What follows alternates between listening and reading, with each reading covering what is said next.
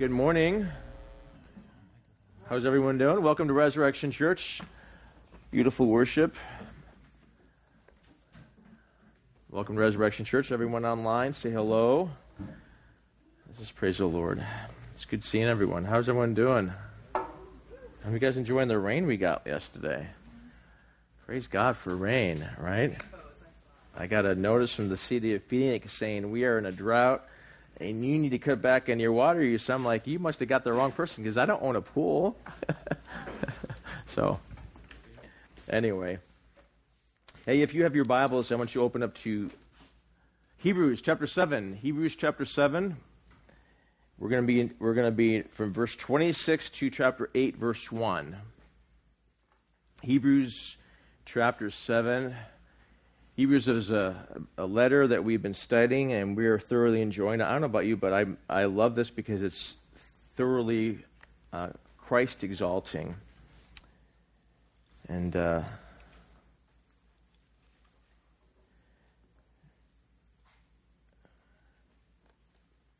and I'm not ashamed to take my time.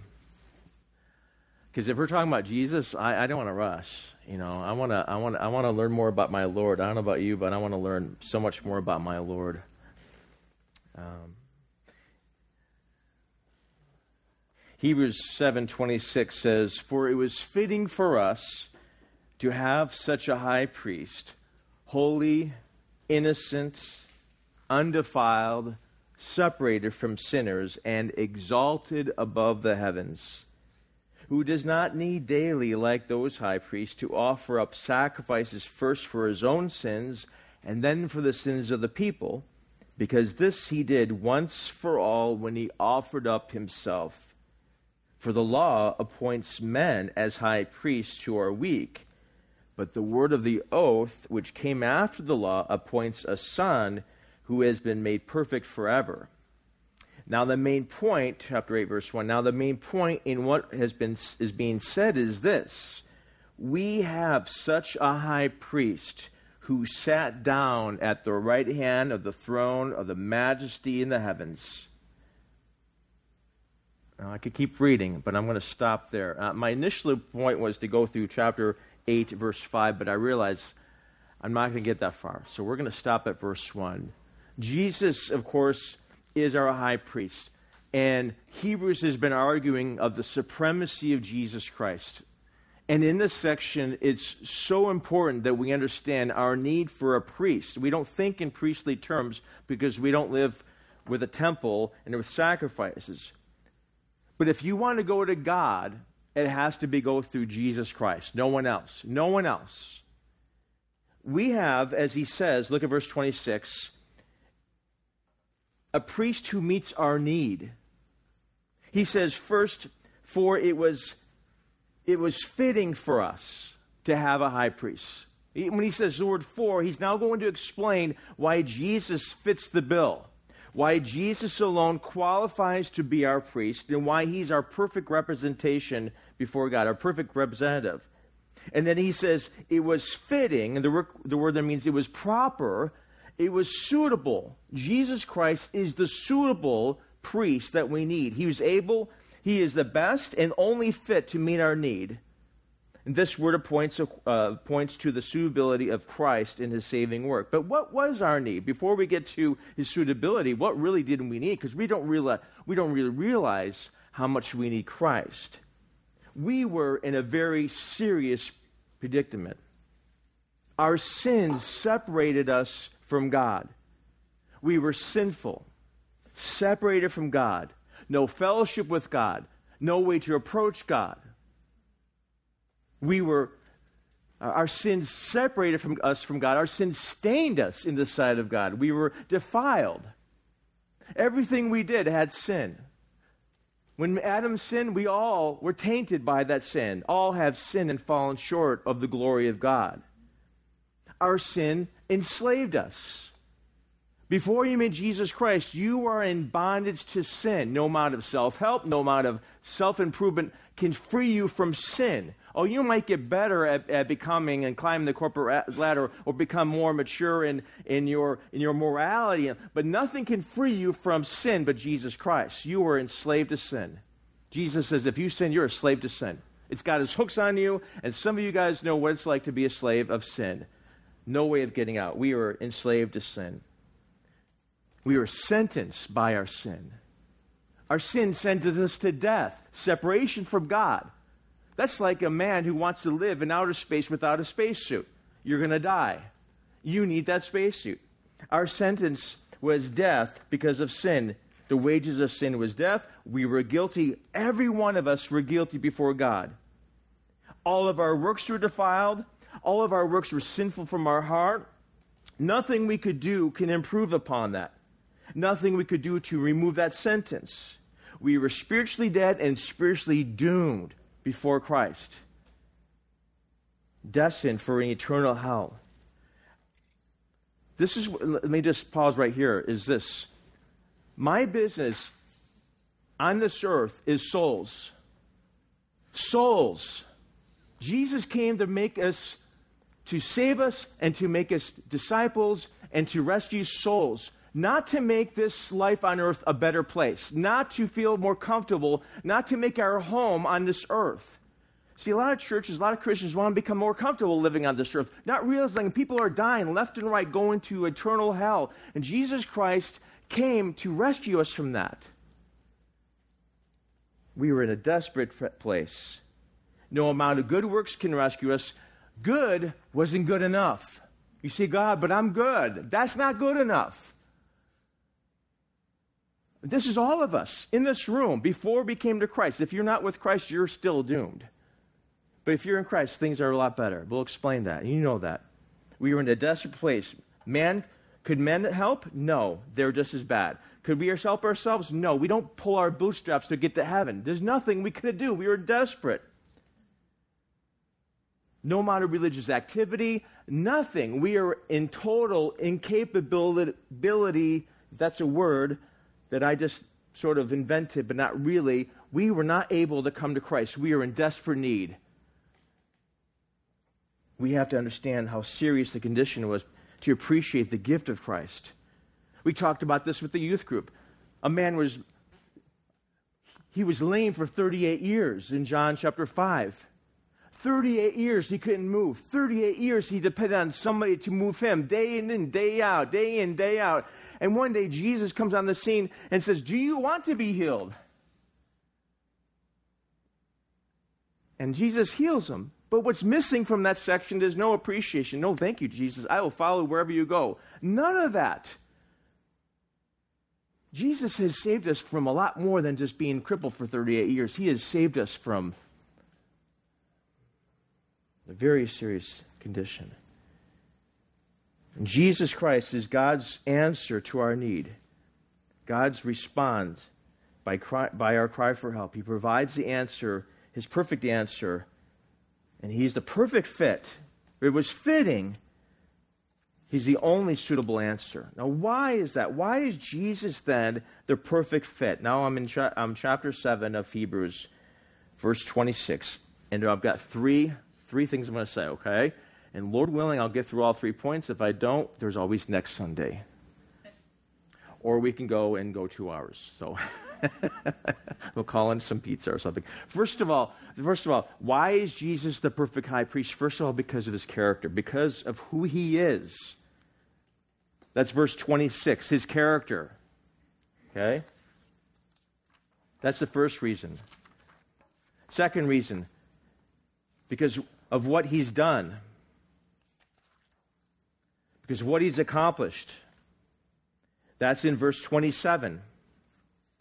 The third reason, in verse uh, in chapter eight, verse one, because of where he's at, his position, his character, verse twenty-six, who he is, because of what he's accomplished, his offering, verse twenty-seven, and because of where he is, his position, chapter 8, verse 1. We're going to try to get through all three, okay? But I'll just give you ahead of time where we're going, all right? First of all, why is Jesus our perfect high priest? Because of who he is, because of his character. Let's look at look at verse 26 with me. We have it was fitting for us to have such a high priest. Then he gives the characteristics of Christ: holy, innocent, undefiled, separated from sinners, exalted, from the heavens, okay? First of all, Jesus is holy. Jesus fits the bill for what we need. We were very unholy, but Jesus Christ is holy. His character is holy. There's two words in Greek, or two, there's two similars in Greek for holy. One is the word hagios. We think of the Holy Spirit. The, uh, the, the, that's the word for holy in the Holy Spirit. Hagios speaks of a state of separation to God.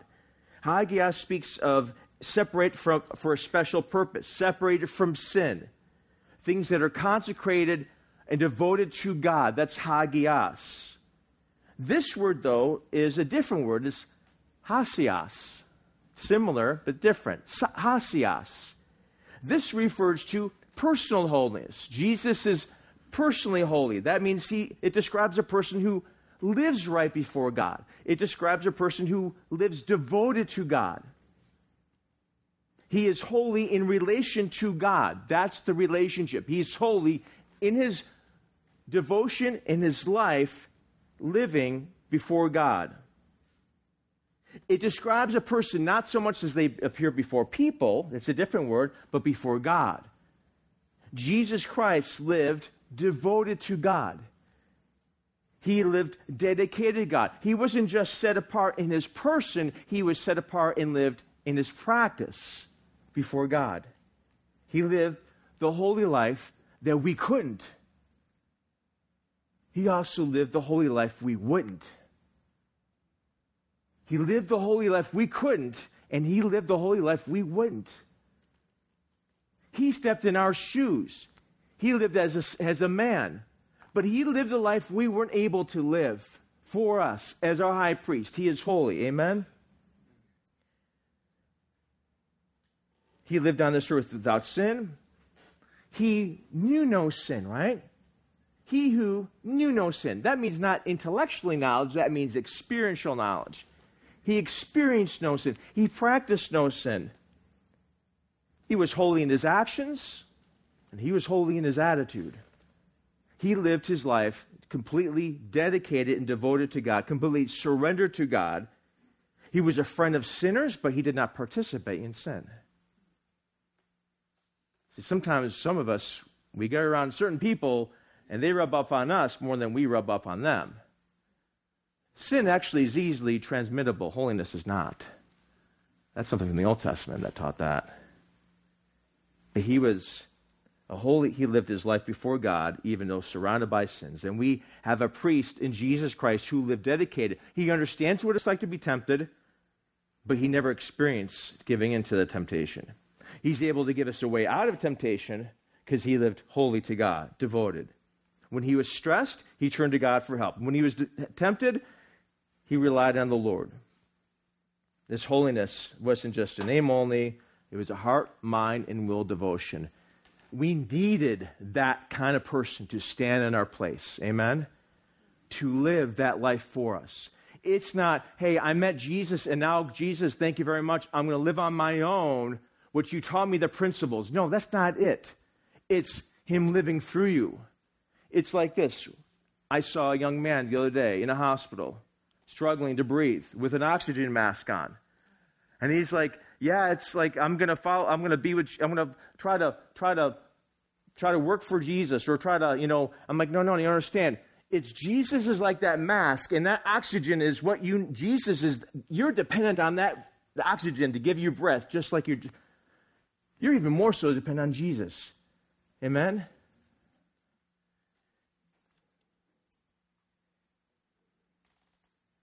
As a shepherd leads his flock, he leads us, definitely. He leads us into holy living. He does lead us to holy living. But first, he had to be our representative.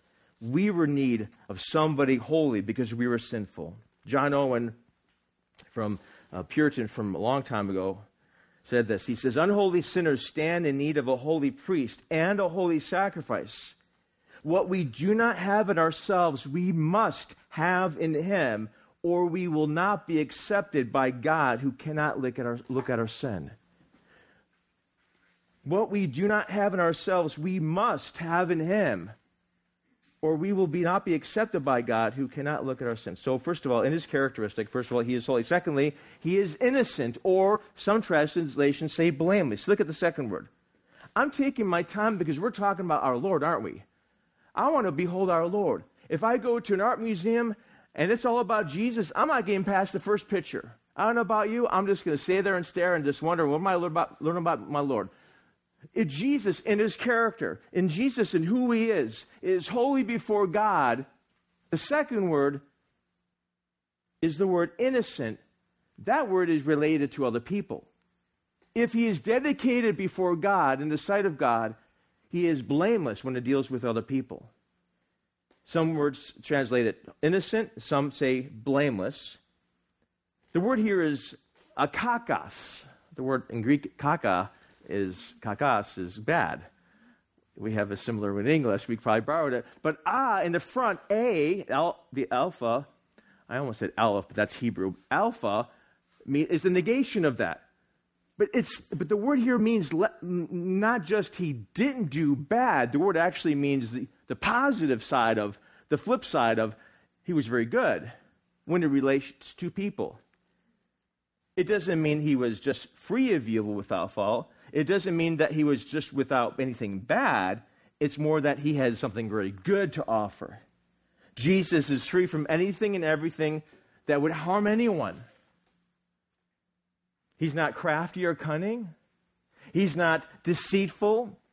He doesn't pull a, a, fast one on you, show you one side only to flip the switch and say, No, this is how I really am. What you see with Jesus is what you get. Praise God, right? You don't have to worry if, if now you're going to have the different side of Jesus. If, if he's showing you love and grace and calling you in tenderness and, and patience, that's who he is if you're, if you're in Christ. Now, if you're not in Christ, you do have a different side of Jesus, which is his justice, right?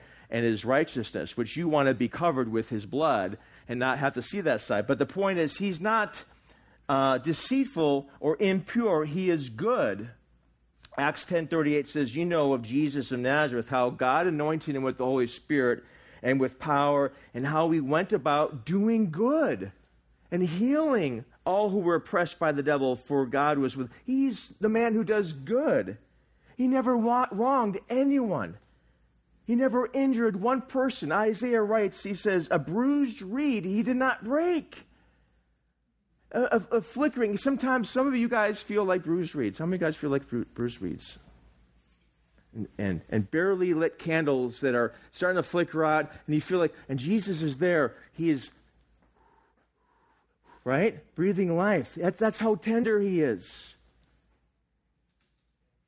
Amen? When he was cursed, he blessed in return. When he was ridiculed and beaten, he prayed for his prosecutors, his persecutors, his people who betrayed him and beat him.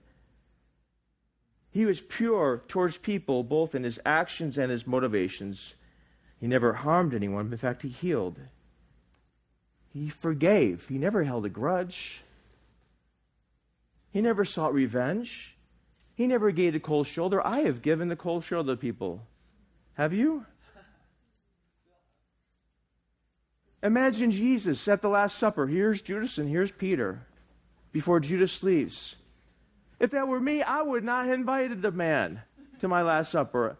And Peter, I would have made him sit outside. But those men are there. He knows that Peter's going to deny him. And he restores him. He says, I have prayed for you, Peter. Satan wants to sift you like wheat, but I am praying for you. After the resurrection, he doesn't say, Yeah, angel, go send for Peter because I want to have a talk with him. Peter, you're in the doghouse for 10 years. No. Judas, who hands him over, still gets love from Christ. He injured no one, sought no revenge, no cold shoulder. He's pure of heart, this implies, of course, for us, if you want to uh, application here, first of all, he's safe. He won't change. He's kind. He's a friend of sinners. It implies that he's trustworthy, pure of character. It implies that he's truthful and that his love is pure because he is pure. Our hearts are evil, but his is good. Our hearts are deceitful, but his is truthful. Our hearts are selfish and full of selfish motivations, but His is very unselfish. our hearts can be manipulative. You know how it is. Our hearts can be very manipulative. But his yes is yes, and his no is no. He has a character that is holy and it's blameless. We are in desperate need of someone who is innocent. Amen. I might not get past this, uh, this first point about his character. It might just take me the whole time, which means I'm ahead of the game for next week, right? This is awesome. Thirdly, he is pure. He is undefiled. Look at what it says here. First of all, he was holy in his character. Second, he is innocent or blameless in his character. Thirdly, he is undefiled in his character, or that means pure. This point won't be as long as the previous point, but this word means, this word is a word that means to be free from stain or blemish, and it has to do with free from any moral or spiritual blemish. It has to do with his position as a priest.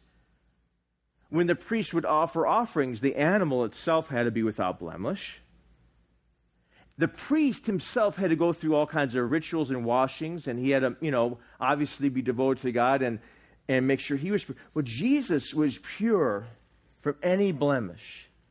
He is qualified then to stand in our place for us before God Almighty.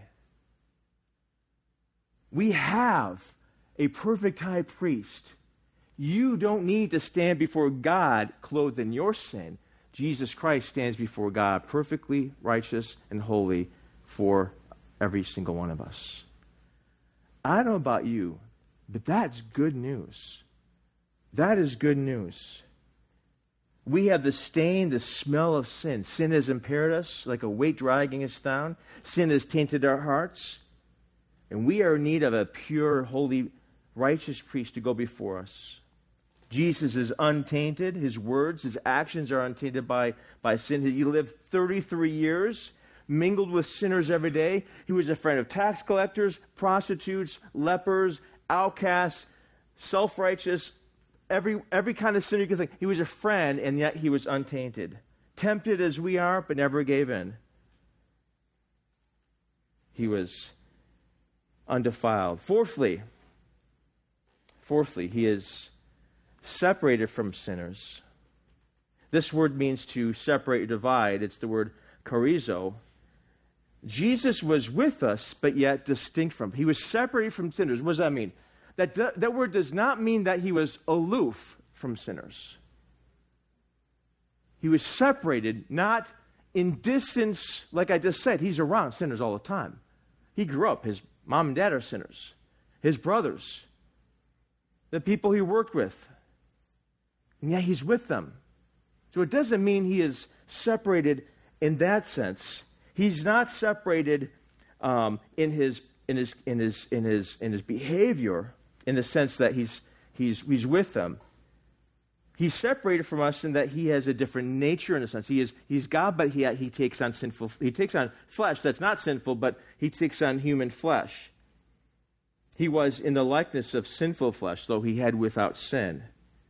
Uh, Romans 8 3 says, For the law, what the law could not do, weak as it was through the flesh, God did, sending his own Son in the likeness of sinful flesh. He looked like a regular guy, but without sin.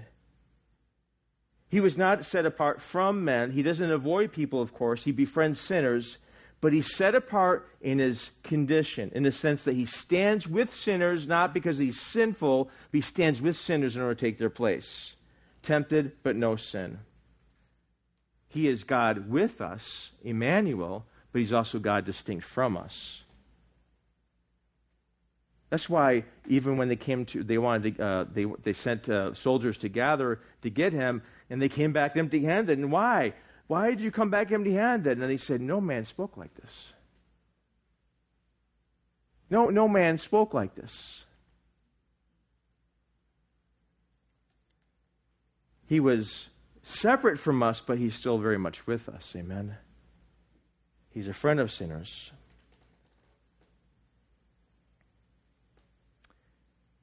And finally, regarding his character, he is exalted above the heavens. He is, he is pure, he's innocent, he's undefiled, he's separated from sinners and exalted above the heavens. That word, that, the word exalted, look at verse 26 again, where it says, exalted. That word exalted is, is a word that means to be of, of great height and elevation. He is so much more above. He is so much more distinct from, from us sinners. Uh, he is so much more in a different category of his own. His position is where no man has entered. Only Christ is exalted to such heights. Philippians 2 talks about this in Philippians 2 8 says, Being found in the appearance as a man, he humbled himself by becoming obedient to the point of death, even death on a cross. For this reason, also God highly exalted him and bestowed on him the name which is above every name, so that er, the name of Jesus every knee will bow of those who are in heaven and on earth and under the earth, and every tongue will confess that Jesus is Lord to the glory of the Father. God exalted Christ. Now, the problem is that people, man, wants to exalt himself. In fact, that's the first temptation. Genesis 3.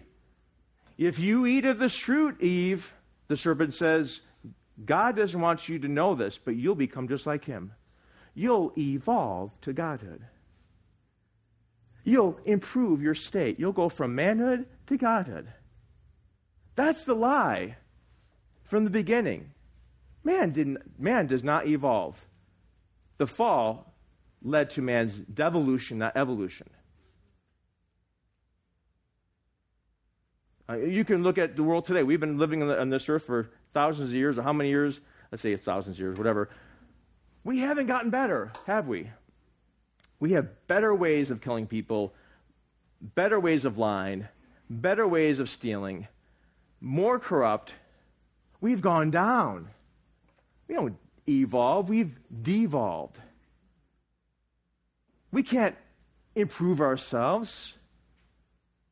But Jesus Christ, who's our high priest, knowing that we can't, I can't even jump two inches off the ground. I can't change my nature. I can't change my state. I can't do that. But Jesus Christ, who's our high priest, was exalted to the heavens. He's exalted. No one has a higher degree. No one has such a status. No one can exalt themselves. Man does not evolve, but devolves. He does not change from one state to another, from one when man to Godhood. That's garbage. And our good enough isn't good enough. Our sin brought us down. There was no way for us to improve, no way, no way for us to exalt ourselves. We need someone to bring us up. We need someone that says, You come here. And Jesus Christ is exalted. And yet, he's exalted as our high priest. And though he's exalted in the heavens, he's also mindful of us here on earth. That's why he's there. Amen? He's there to represent us, which means that we're on his mind. He is high and above, yet he is near and ready to help. Jesus Christ is our perfect high priest because he has the perfect character the fifth bill. Secondly, Jesus is our perfect high priest because of what he's accomplished. This will be our second point today, and maybe my last point, but let's see how far we go. You guys with me so far? Verse 27 Who does not need daily, like those high priests, to offer up sacrifices first for his own sins and then for the sins of the people? Because this he did once for all when he offered up himself he is our perfect high priest because of his character, number one, he's holy, and everything else I said, his character of who he is, but secondly, because of what he's accomplished, his offering. He offered up himself. Jesus has done what no one else could. Our attempts at cleansing our sin are insufficient. Our attempts at changing ourselves are ineffective. Our attempts at paying the cost for our sins are inadequate. How many attempts are enough? How, how, how, uh, uh, how do you know if your attempts, your, your, your attempts at cleansing your sins are, are enough? They'll never measure up to that. But Jesus Christ offered himself to accomplish this. He says, Who does not need, da-? look at verse 27. Notice with me, who does not need daily? His one time sacrifice, one time, did what all those daily, those other priests were trying to do and accomplish? His one time sacrifice was never to be repeated. He paid your deepest sin, He paid your dirtiest transgression, and He paid for your most deadliest offense. He paid it all with that one sacrifice. No reason to come and beat yourself up. He already was beaten for you. Amen? Now, I know I'm preaching today, okay? I know sometimes, let me just pause right. Sometimes I, I teach, right? And kind of, and sometimes I preach, but today I feel led to preach. Is that, is that, is that you guys good? Okay, you want, okay. I'm, I'm just, I, you know, I, it's just variety, you know? You don't want to have steak all the time. Sometimes there's chicken and noodles and fish, right? I like fish, okay? And today it's steak and potatoes, right? So, okay. And if it's boring, so what? I'm not bored. Okay. If it's boring, then we better get the paddles and clear, you know, guys, excuse me. Who does not need daily? Why do you and I try to add what Jesus has done? Have you guys found yourself, we felt like, I know Jesus paid the cost, but I feel like I must take the be Martin Luther and you know, my, my, my, my friend, he calls me Martin Luther because that's my tendency. And Jesus says, Why are you trying to add what I've done? Was not enough? I, you know, well, uh, I need to have some contribution, Lord. No, you don't. yeah, yeah, sit down. Let me handle this. That's why he tells Peter, Peter says, I'll go to death for you. No, you won't. That's okay. Sit down, Peter. It's okay. I'll, I'll I take the place no one else will take. Are you trying to improve on his sacrifice? Jesus said, There's no reason to continue a sacrifice. Our friends at the Catholic Church try to sacrifice every single Mass as another sacrifice. Jesus Christ says these words It is finished. From the cross, it's done. The Greek word means paid in full, your debt, all of your debt. I don't know about you. If you had a huge number of debt and somebody says, All your debt's been paid, that's party time. That's celebration time. That's thank you, Lord Jesus time. That's, oh my goodness, the way has been lifted time. And he says, It is finished. It's painful. That's it. Past, present, future. And from our perspective, everything we do was in the future. And guess what? His sin for his atonement paid for your sin that you haven't even committed yet. Next week, next year, next month, he's paid for that. The weight of the sin is on his shoulders. Romans 6 is for the death that he died, he died to sin once for all, but the life he lives, he lives to God. He does not need daily. That's why, um, I mean, there's several scriptures I can look at here. 1 Peter 3.18 says, For Christ also died for sins once for all, the, the just for the unjust, so that he might bring us to God, having put to death uh, in the flesh, but made alive in the spirit. Do you rejoice in the fact that your sins has been fully paid for? Do you realize the just and some of us are young, some of us are older, and some of us who are older can look back. I don't know about you, I look back at my sinful life. I'm still, I still sin, let's be honest, okay? But my life before Christ, my life when I ran away from Christ, when I, when I reject, I, I look at back and I shudder sometimes where I might be had it not been for Jesus to draw me to himself. And there are times I just kind of just, I'm like, just thank you, Lord. I just, I'm, thank you. Uh, thank, thank you. I, I'm in awe of that. Then he says, regarding what he's done, he says, when, look at verse 27, look at the end of verse 27, look at this phrase. When he offered up himself. I could preach one message just on that phrase because that is packed with stuff. Can I just, can I finish up with this point? When he bore himself up, when he sacrificed himself. The word offer up, it's the word that means to present as an act of worship.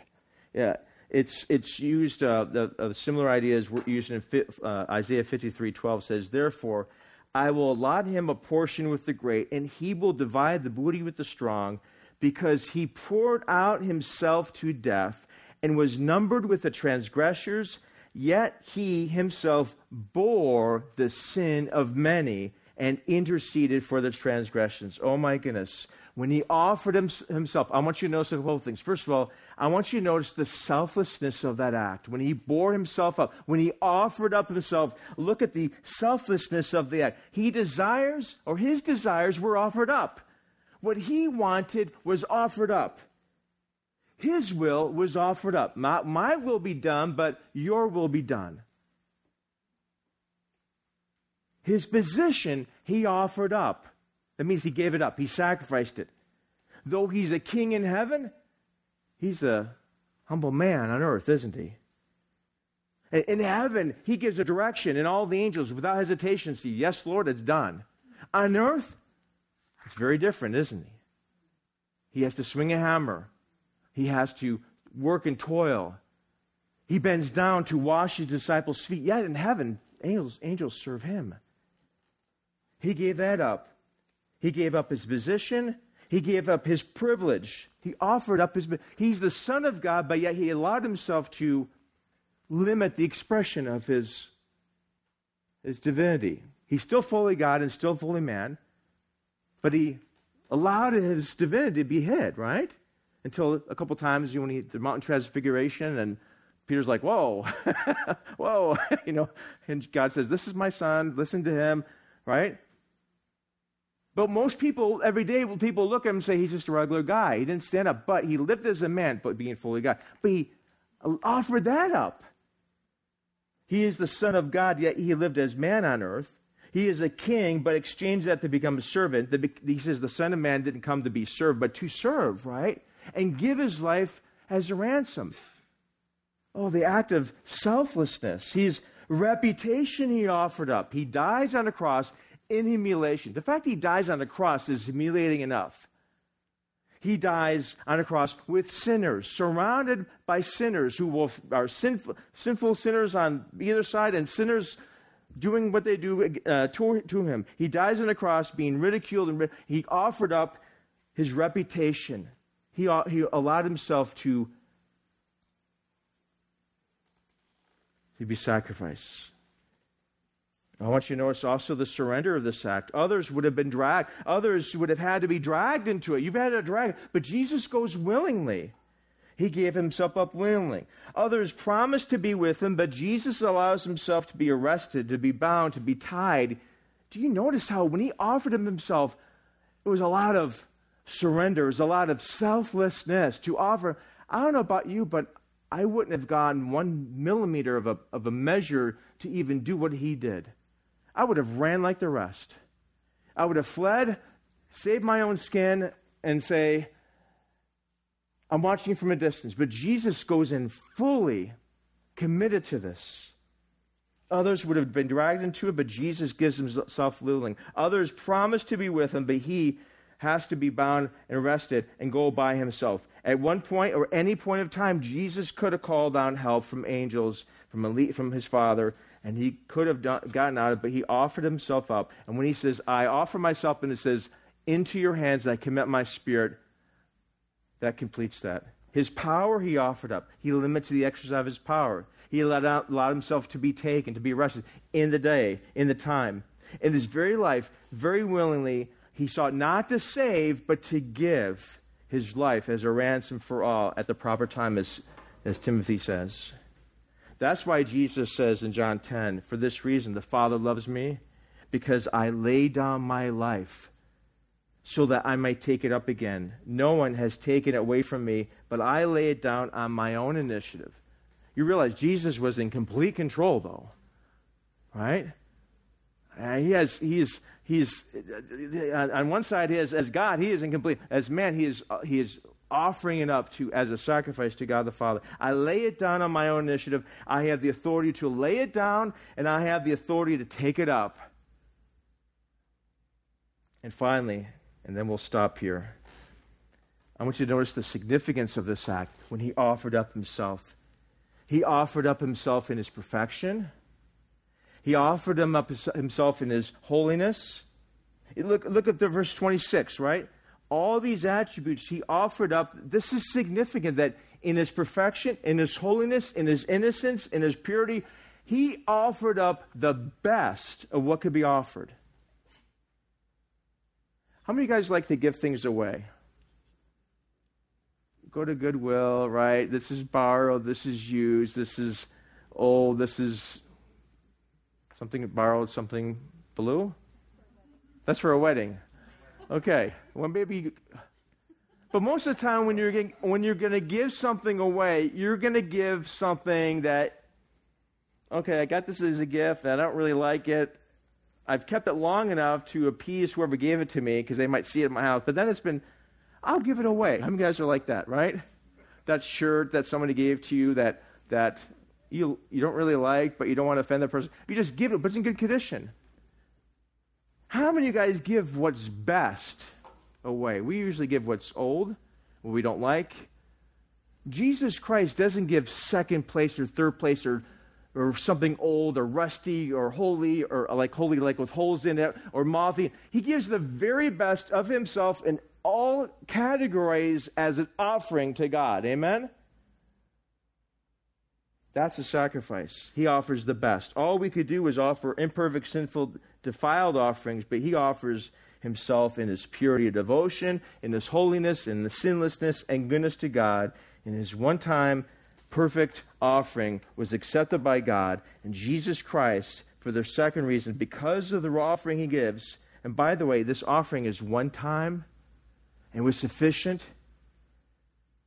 That's why he's our high priest.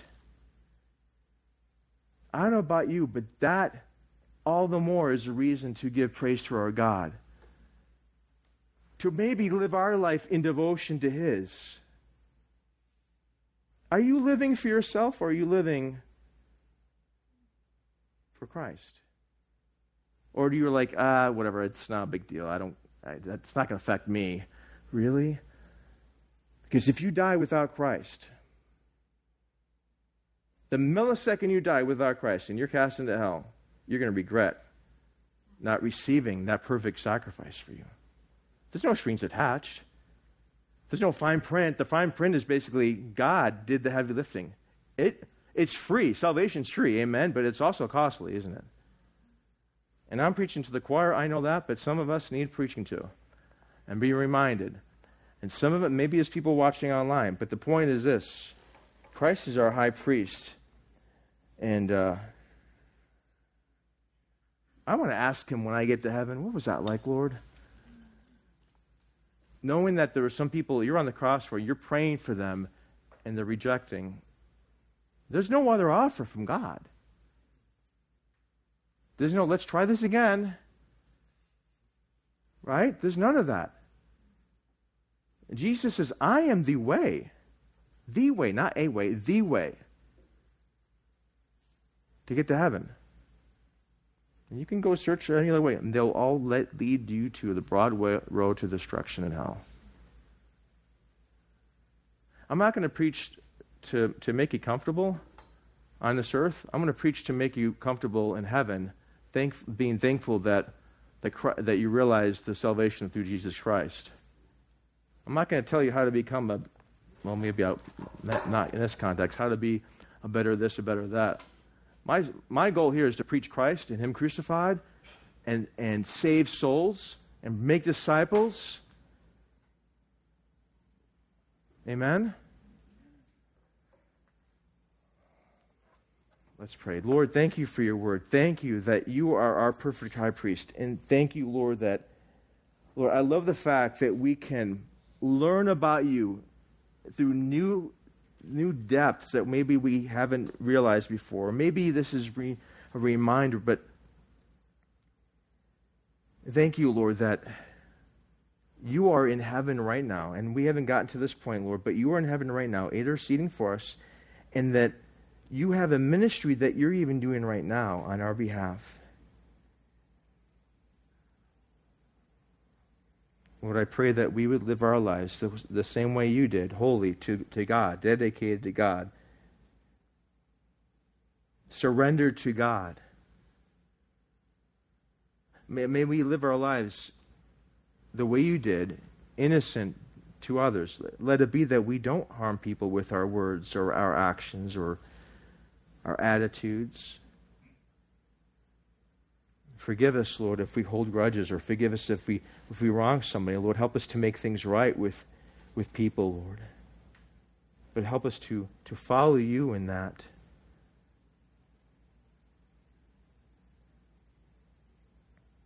To realize, Lord, that you are our God. You are our only hope. You represent us before God the Father, and we're grateful to you, Lord. I pray your blessing on my friends here and those who may be watching, that you would just grow us deeper in love with you, Lord. In Jesus' name, amen.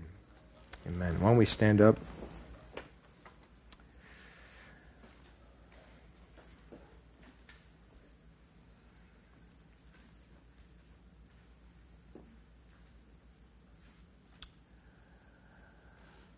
Oh. God bless you guys.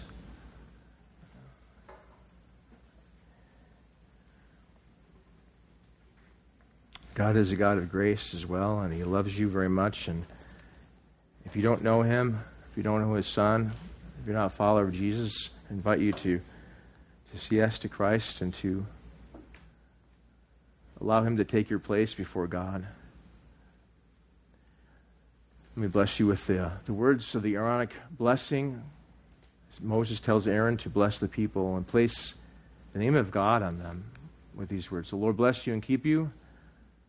The Lord make his face to shine upon you and be gracious to you. And the Lord lift up his countenance upon you and give you his peace. In Jesus' name, amen. All right. We'll see you guys next time.